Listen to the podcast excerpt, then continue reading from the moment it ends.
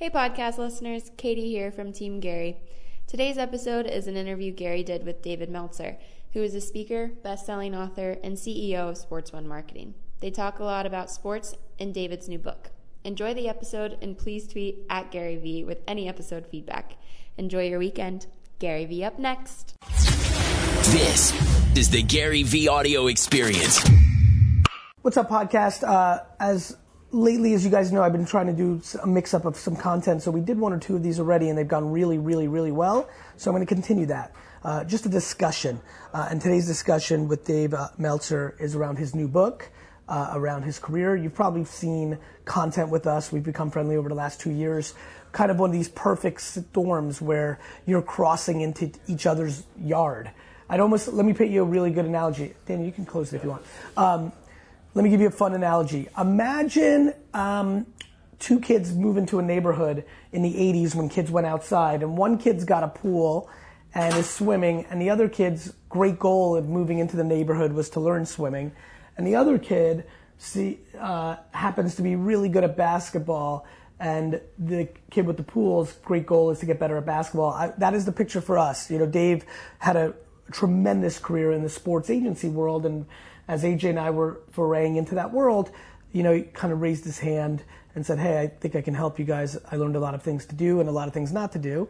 Um, and at the same time, I think he was getting very intuitive of the rise of entrepreneurs and culture, building content around that, and and then what that really means, you know, modern day personal branding around a space. And so we have a lot of, you know, we have a ton of similarities. We have differences like everybody else, but he, he's become a, a gentleman that is, you know some of my favorite things that are going on in my life is when I get to use Vayner Sports as escapism for my chaos. It's obviously a business. You know, Vayner Sports reminds me a lot of Vayner Media in that Vayner Media the first two years I still had to do the wine thing. The Gary Crush It came out, so the Gary V thing started, and I was stretched in. I was very passive, but I got us the clients.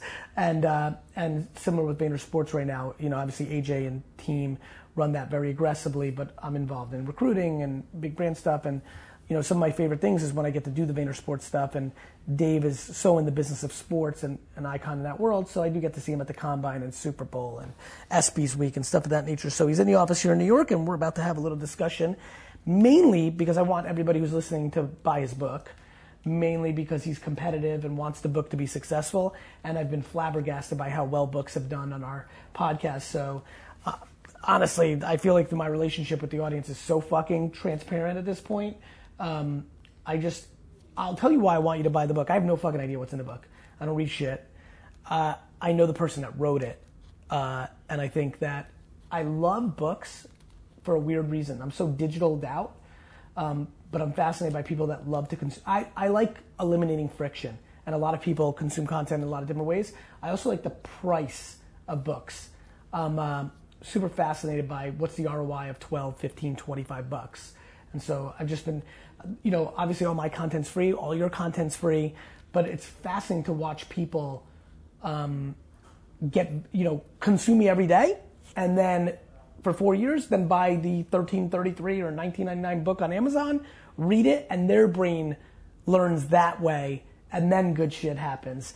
And that's why I do books and free content and podcasts and, you know, whatever helps you and so for some of you, this 30 minutes is going to help you. And for others, you know, game time decision making, the new book is going to help you. And that, my friend David, is how I've set it up. You take it away.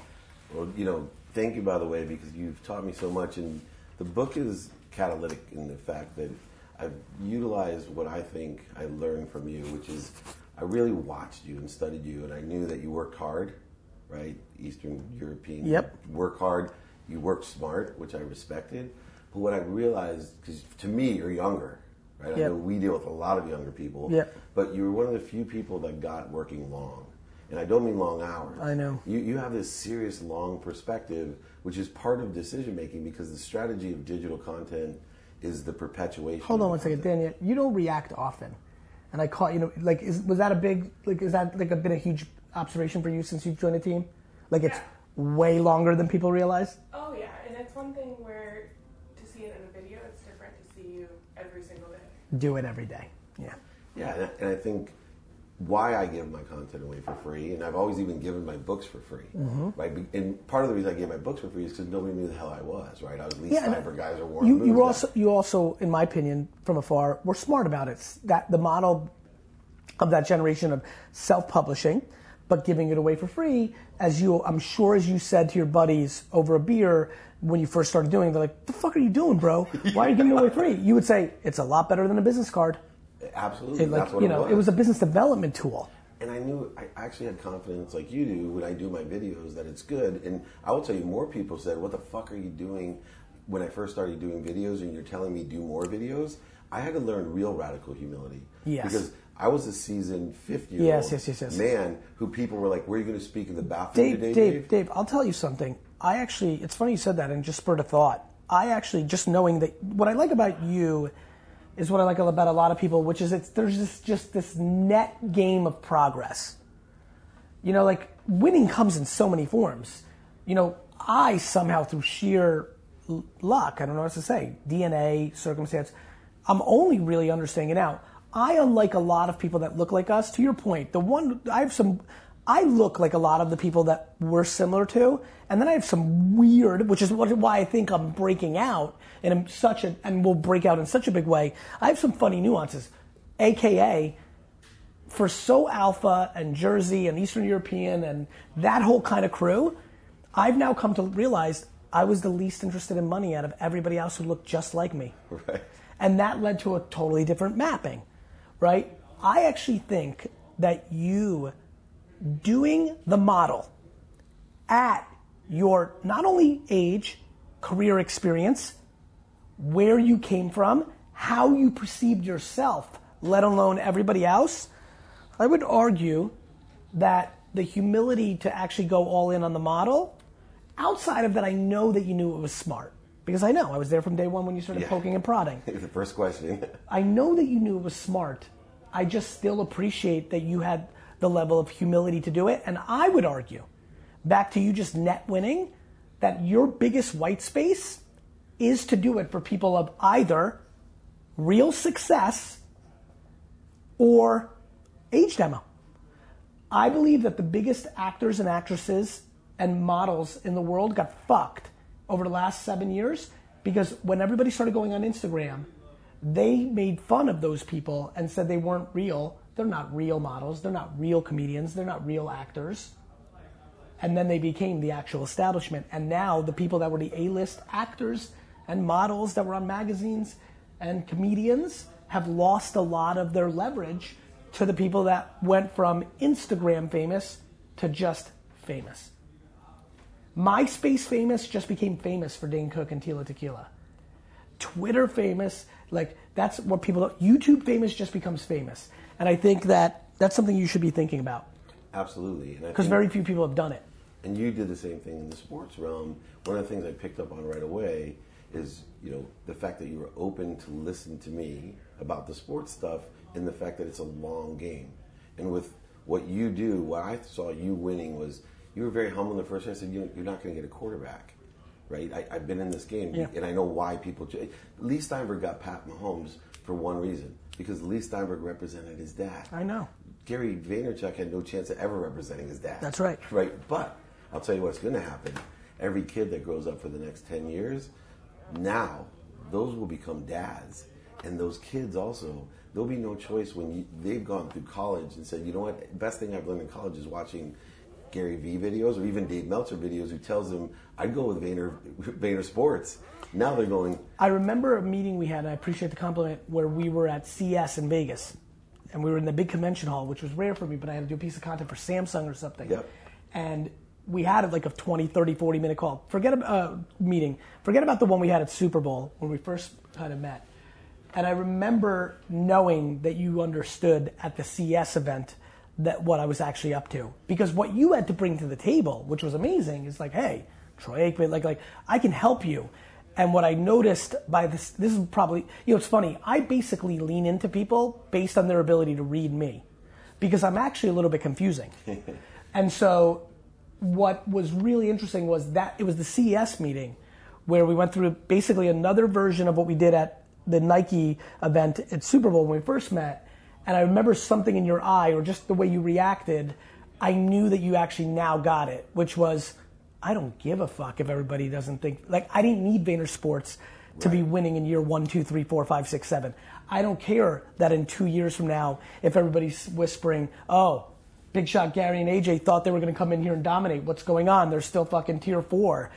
I don't care because I know how it's going to end up. Right, and there's that long side, and I really took to heart the same thing with media. It was like, you know, if I could get hundred people to tell me they really, I changed their life, and it took a whole year to get 200, and then a whole another year to get 400. It's the same game as, as the sports profession. Eventually, even if it took till I was 70, I'd have a million people. Right, in my mind, if I had a million people that I changed their life. What life, would you, Dave? You know, I actually don't really actually know the answer to this question. Straight up, and you know I love radical Yeah. candor, and I know that you've transformed. I see it. Like, you know, you famously talk about losing a lot of money. Yeah. Like, that only comes from bad behavior. That comes from overvaluing things. So you've gone through a process. You're still in it, the same way I am. As radically transparent as you can be, because I'm actually fucking curious. Right this minute, hot take. What's this all about? forget about the selflessness that I think we both agree on, because I do know a lot about your selflessness. But I do think selfishness leads to a foundation to do incredible selflessness. I'm going very narrow because you don't talk about it as much. You don't play those. None of us really fully play our cards, but to the best of your ability, what from a selfish standpoint, from a business framework, from a business stand, or and forget about the fulfillment of good, like truly as narrow as it can get. Much like I talk about, I want to create the financial wealth to buy the New York Jets. That's not super selfless, you know. right now, currently, from an entrepreneurial standpoint, what is it that you want this all this attention that you're going to amass? What do you what do you think you want to deploy it against? So initially, it was profitability to a hundred billion dollars. I had over a hundred million dollars, and I could never figure out a hundred billion. And my idea was I could change the world with money, meaning I could afford to allow that money to come through me, have everything I ever wanted, my kids ever wanted, but more importantly, really change the world. And where my perspective has changed, though, is that I realized along the way that in order to do that, the biggest problem I see, truly, and, and I'll always have, I have an unconscious competency to make money. I, made, I was a millionaire nine months out of law school. You do. Yeah, too. yeah, yeah. Listen, that- that I know about And you. And I like to do it. Yeah. But I like to do it because of what I shop for. And I finally learned to shop for the right things with my money. Yeah. And so we're. Do you use? Did you use it to, to, like for you? Was it, as you now psychoanalyze yourself? What security, insecurity were you trying to close? I still have this energy in me. So I was a liar, a manipulator, overseller, back end seller. Yep. Because I wasn't enough. Because I grew up poor with a single mom, Yep. six kids. Yep. And I was so jealous Scrappy. of these Yeah. of these kids that weren't smarter than me. They weren't hard, and their dad was a doctor. Yep. Their dad was a lawyer. And in my mind, they always looked down on me. I was always Yeah. like this. No, you know, I. I, I also talk about, not that often because it's not fun to talk about, also, you know, having the ability. Look, when you have the gift of gab, somewhere along the line, whether it's 6, 7, 9, 12, 14, you're like, wait a minute, I can make anybody do anything. I, when I think about what I can do, like, if you ask me my favorite thing, the thing that truly makes me feel good is that the sheer damage that I could do to society is extraordinary. I'm with you. I get that. I just know it. I get that. I know I it. There's it. a fine, fine line between Barack Obama and Adolf Hitler. It, it really is. It's a finer line than people realize. Nonetheless, I get it. Yeah. So for me, By the way, real quick for everybody who's listening, this is why I say a lot of the things that I say public. I always talk about how I'm a byproduct of my mom, and I, like whatever my mom did for me, I do for the world. You know, this is in this moment. I just realized this is actually just realized just now. I'm doing the same thing what my dad did for me. My dad is such not a liar, is so uncomfortable. My dad's uncomfortable with embellishment right. with embellishment. Like, I remember vividly saying, Dad, we sold like 30 cases of this wine. And like the next day, he like yelled it, and he's a tough Russian dude, like got mad at me. He's like, we sold 26 cases of that wine. It's a big deal to be wrong. And so he scared me. Like, there's nothing else to say. And it really transformed me and it saved me because I think I wouldn't have been as good. I think there was a kindness level and, an in, and a lack of an insecurity that kind of prop, but I still am so much better than I would have been. And I think a lot of the content I put out that puts pressure on people is me poking at the truth. Yeah. You know how many kids right now that are 24 stopped listening to me when I started talking more about mommy and daddy subsidizing them? they don't like it. Right. You know, I- I gave this talk at USC and I was shitting on the parents and the kids were cheering because there was parents and kids. And then I went into the 24 year olds, you're getting paid, and watching the parents perk up with smiles and the kids squirm, it was rewarding. Makes sense, brother. Yeah, and that led to what you do as well. Is I think we have a huge problem that can be addressed by people like you and I, and in a variety of different ways. I just believe it's simple. There's a happiness problem. I read. I I, read this thing. Fif, uh, uh, average person in America is happy 15 days a year. That's absurd. Absurd. The number one cause. I've been death, happy the last 15 days in a row. Yeah, I, I'm. I'm not happy all day, but I'm happy every day. Yeah. And two, suicide is the number one cause of death for people under 50. So, and I, I bring this up now because Growth or growth and like percentage growth. percentage yeah. growth over over Yeah, percent- yeah, but percentage under growth. just the fact that forget about opiates and all these other things that were fulfilling people you know with a false sense of fulfillment i started saying you know why because people don't understand one thing and, and you bringing up that one girl when i was in hong kong started crying just because i knew you and she's like, you have to tell him. She goes, you have inspirational stuff, but Gary changed my life. I go, what changed your life that Gary did? Because I want to learn what he's Yeah. doing told me that if you're depressed, nobody cares. There's the truth. And you know what? And that, you know that's tough territory. Oh, like God, it's and by the way, given the kind of culture and political climate we're in, you know, I always am like I believe it more than anything, but I don't spew it at the highest levels because it could come across insensitive, which I respect. But man, it's actually liberating. We have to figure out how to get people to understand how good that is. It's that's why it worked for her. By the way, the by the way. I've never said this publicly. By a country mile, the number one thing that people reach out to me about privately that has changed them from depression, opiates, drugs, uh, suicidal thoughts, depression, all is nobody cares. That's awesome. And it's tough. It's tough because you got to find the right way to deliver the message. But once you realize that nobody cares, it leads to a series of things that mainly get you to this weird place of you not caring about anybody's opinions. And that's where it really, like, th- that's where you go. Like, you know, That's- like, it- that's where you go. And once you stop actually worrying about other people's, like, man, I think it's even worse than worrying. People actually put faith in other people's opinion and manifest what other people want for them, and that's how they end up depressed and resentful. And so the idea of the book and the idea of my Please. mission now is to literally deal with one choice. How can I teach people utilizing sports stories or these you know extraordinary people that we look up to, like your Joe Namath? Yep. But how can I teach you to make a choice? I believe that when you wake up, you have one action. Everything else that occurs before you go to sleep is a reaction, which means you have to make a choice of what's happening. That choice has to be to be happy. I, I, so in the book, I come with simple examples. What if every time you thought or said, I have to do this, you simply took a second and said, why do I get to do this? Now that's a choice to be happy, right? Taking out the trash. No, you get to do it. Start thinking why. It changes your complete perspective. By the way, you're you're super on it because I'll tell you right now, intuitively, that's what I've done my whole life. I don't want to do this. Better than having cancer and being in a bed Right. right now. I, that sucked. Better than my mom getting hit by a car right now. Like I basically multiple times. I was thinking about you saying I'm not happy. I'm happy every day, but not in every moment in every day. And I thought about you know you're talking and I'm thinking and I'm like, man, I'm happy a lot during the day. And then where my head went just now is like, oh right, I'm just like everybody else. I also have unlimited amounts of things that start the process of unhappiness.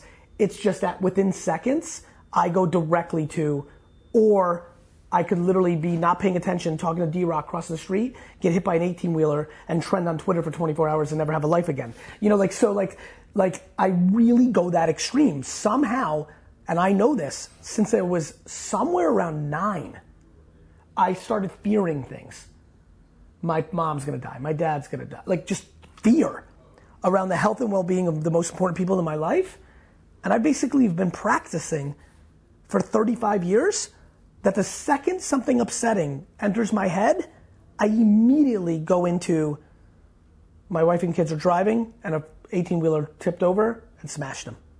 And I actually live it and I feel it Like in a way that would really blow your mind. Well, this one probably resonates with you because I ahead. it one time in your life. I'm sitting there, third year in law school, hundred thousand dollars worth of loan in a recession, praying to God, saying, "Look, you let me buy my mom a house and a car and pay off my law loans, I And I'll be the happiest, but yeah. I'll shovel shit with my hands, twelve hours a day, six days a week."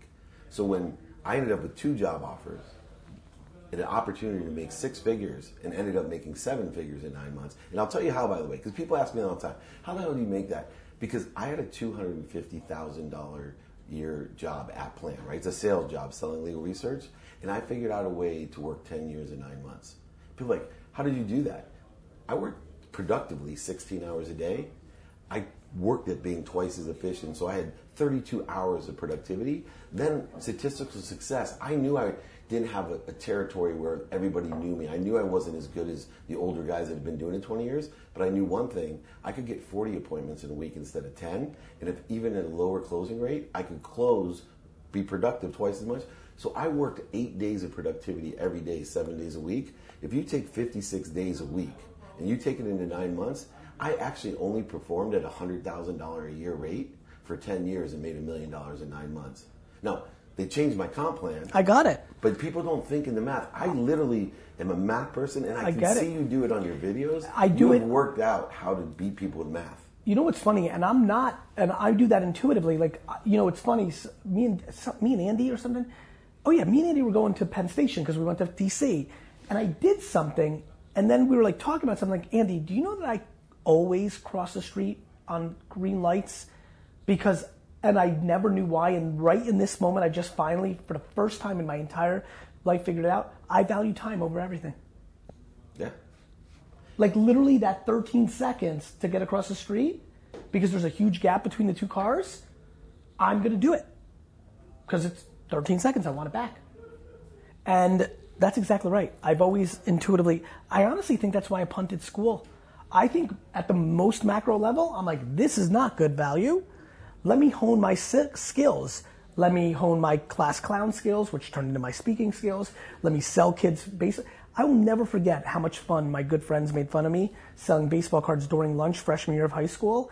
They're like, bro, you just crushed your social status in the first fucking month. You're trying to sell baseball cards to like hot girls of ninth grade. You're like finished. And I'm like, I don't give a fuck. Yeah. Because people, it's so funny because, you know, It's true. people perceive a weakness from what other people think. And I'll give you a story about SAP, who's in this building. Yeah, they are. My favorite story is they could not find people to test software seven years ago because you had to sit there and do the same thing all day long. And human beings hate that. Yeah. And so what the CEO literally has an autistic son and came home trying to figure out this problem and he's watching his son, you know, trying to love on him and he starts realizing, God, this kid loves to do the same thing over and mm. over. They have 40,000 people with autism that they hired to test software. That's amazing. Strengths Hacks. are weakness. And in my head, I'm Hacks, like, I believe in that's that. what I did. Somebody once figured out that sawdust was sellable. Somebody sold bottled water. That was invented. Something that was free. That literally, for everybody who's listening, to understand how big of a deal that is, that would literally be like somebody selling oxygen in 10 years. Truly. Like, Right, which they already started kind of doing. yeah, but they, you know they have, they have. It's a little different, you know. But like, so Dave, I want to because I, I got to run out a little bit short, and I want to. I want to get on some things. What for the audience? What what else is in this book? What else is on your mind? So I think how to make decisions. I think there's a lot of misbeliefs. I believe it's what we do before we make the decision. I also believe there's a conscious part of our decision, what we think, say, and do. There's a subconscious that is involved with our beliefs, and I really get into something that people don't think about, which is I earlier said the unconscious competency, meaning your personality traits, your characteristics, your obsessions and addictions. I believe actually create a frequency or an energy that unconsciously provide us favor or Yeah, provide us what we don't want. It's why I talk about karma being practical. right. And I believe in a pragmatic spirituality as well. The same exact thing. And so What's happening in culture that's got your? Let's go a little bit. Uh. Let's go a little bit high. What's happening in the game? In the game of media, in the game of sports, in the game. You know, you've done a good job in replicating some of the capabilities that I have. You know, your your camera men and women tend to be much taller than mine. uh, you know, you did a OTT thing with Entrepreneur. Uh, you're watching these new kid athletes. Uh, you've got friends and family on different social networks. What are some of the? If I said the macro macro you know, DM5, the Yeah. five things that are like you're looking at that are cool observations, just things on your mind. it's amplification and perpetuation of traditional media. Okay. I think it's really important to understand that a lot of my strategy is about what is going to be looked at 10, 20 years from now that will still exist. So I actually build content today that either is used or not used, knowing that there'll be a funnel of mm-hmm. understanding and stimulating of interest mm-hmm. into transitioning and sharing a vision that will actually impact people because if mm-hmm. I can impact them, the value, the advantage I have over It's it's what I did in 09, 10 by making all those videos that we now reboot. Exactly. Which create a lot of credibility because 90% of my audience is like, oh, well, he's the Instagram motivational guy now. And they're like, holy fuck. Like the second they start seeing 5, 10, 15 pieces of content me saying the same shit a Yeah. decade ago, it lends itself to credibility. And if young people that are in this game as well aren't studying, you know, I'm doing this world's greatest motivator TV show Tuesday on WGN. Oh, yeah? Bob Proctor, Brian Tracy, Mary Morrissey.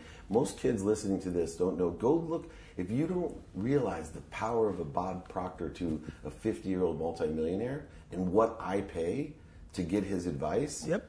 I understand that better than most people. And I see the transitions that have occurred and why Mickey Mouse, that was invented in the 1940s in black and white whistling mouse, has 470 million views. So one thing that you do, I think unconsciously, is you make sure your content has a frequency that has an infinity to it. It's it could, like you said, 20 years from now, that video is going to be even better. Just the way Mickey Mouse Club today is even better than when they created it. And that's the lens that I use in order to understand three things about frequency. One, the force of my signal. How far is that signal going? Because the audience is only growing and growing. Sure. Two, which is really important because I'm older, like you said, is what's the spectrum of my frequency? What who what channels am I mm-hmm. reaching? And it's not what we say, Gary. Like we say really simple stuff. But what we say, it's how it's resonating with them. I can tell people to say thank you like you. Some people get mad at me and say, you stole gratitude from Gary Vee. But most people stand in line to tell me I changed their life because I told them to say thank you when they go to bed and when they wake up. It's not what I'm saying. Something in the frequency or spectrum that I have of that signal is touching them that actually can impact the change. Do you feel that you like admiration? I'm like you. I love the fact that yes, I'm a middle child, and I know that's an ego-based conscious. Yeah. But I feel good. It, I, I don't want to be overwhelmed because I've been in the sports world a lot Yeah, where yeah. people jump on your lap and take a picture. Yeah, yeah. But if one person comes up to me every day, Yeah, like I love pumped. coming in here because. Like I love the fact that Gary Vee's employees are like, "Hey, I'm a big fan. That's awesome. I listened to the playbook. Or I, I read your book or whatever." I, I was like you, and I will stay forever at a speech or whatever because I want to one recognize people, but two, I like the attention. What's the biggest difference between the athlete today that Vayner Sports is going after versus the athlete you were going after 20, 25 years ago? The off the field stuff was just Yeah, because you're your own brand. In fact, we see it not just in the money, and this is where we're going. In fact, one of your partners I'm working with to share this idea, but I have a multi-billion dollar investment bank that wants to take the athlete. So let's just take The Rock, for example. Instead of doing the Under Armour deal traditional way, let's go in and buy 40% with the investment bank, mm-hmm. get Rock in there, mm-hmm. owning it. Now, you know, the Kylie Jenner awareness changed the landscape. People can say anything they want. The day after everyone realized, what the fuck?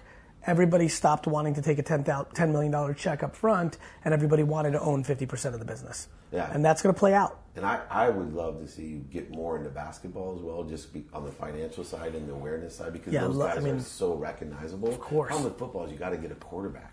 Yeah, You it's you know, hard to see these guys. That's the beauty of like doing what you love, right? Yeah. Like we genuinely love. But basketball, listen, basketball and esports are inevitable for for Vayner Sports. They're just fundamentally inevitable. Rapid fire, last three four minutes. Yep. What uh, what do you want to what do you want to talk about?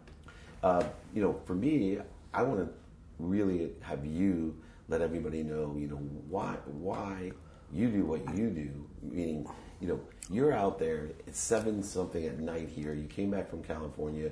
You could have easily canceled on me. Right? We're friends. Yeah. You could have easily said, "Dave, I got a family. It's Friday Yep. night." You know, what is it that makes you different? That that made you come here tonight and stay late? I love my process. You know, I I know that this is important to you. You know, like I would, it would have been a lot easier to cancel on you if it was maybe two or three other. Th- in the last two or four times we hung out, there were like it was less light. It was lighter. Yeah, right. It was just like, hey, I need a piece of content. You know, like cool. Like um, you, I'm in town. Can we hang? Of course. Can I ask you four I'm- questions? Listen, I appreciate knowing. I, I'm humbled knowing that you producing content that has me in it is good for you. Like I'm, I, that makes me feel great. The same way that that's been my process forever and continues to be. Like I'm super pumped to go have dinner with Megan Rapinoe or whatever. Like, like I like that or the baby. Like, you know, um, you like that one? Um, so the biggest reason, the literal answer is, I know that I could tell the last time we talked that you really want this book to do well. I'm completely MIA for like the next six to seven weeks between Australia and the sports card convention next week, which is amazing for me, and then actual family vacation. So it was kind of like I would have loved to, and because it's eight, 18, not even seven right now, but I knew that if I didn't allocate this time now, that it would have, who the fuck knows when we could have done it. And uh, I wanted to deliver because I told you I would do it. Like old school shit, you know?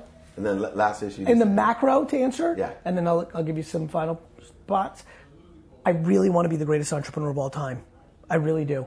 And I really think I know how. And I think the answer is I need to do both.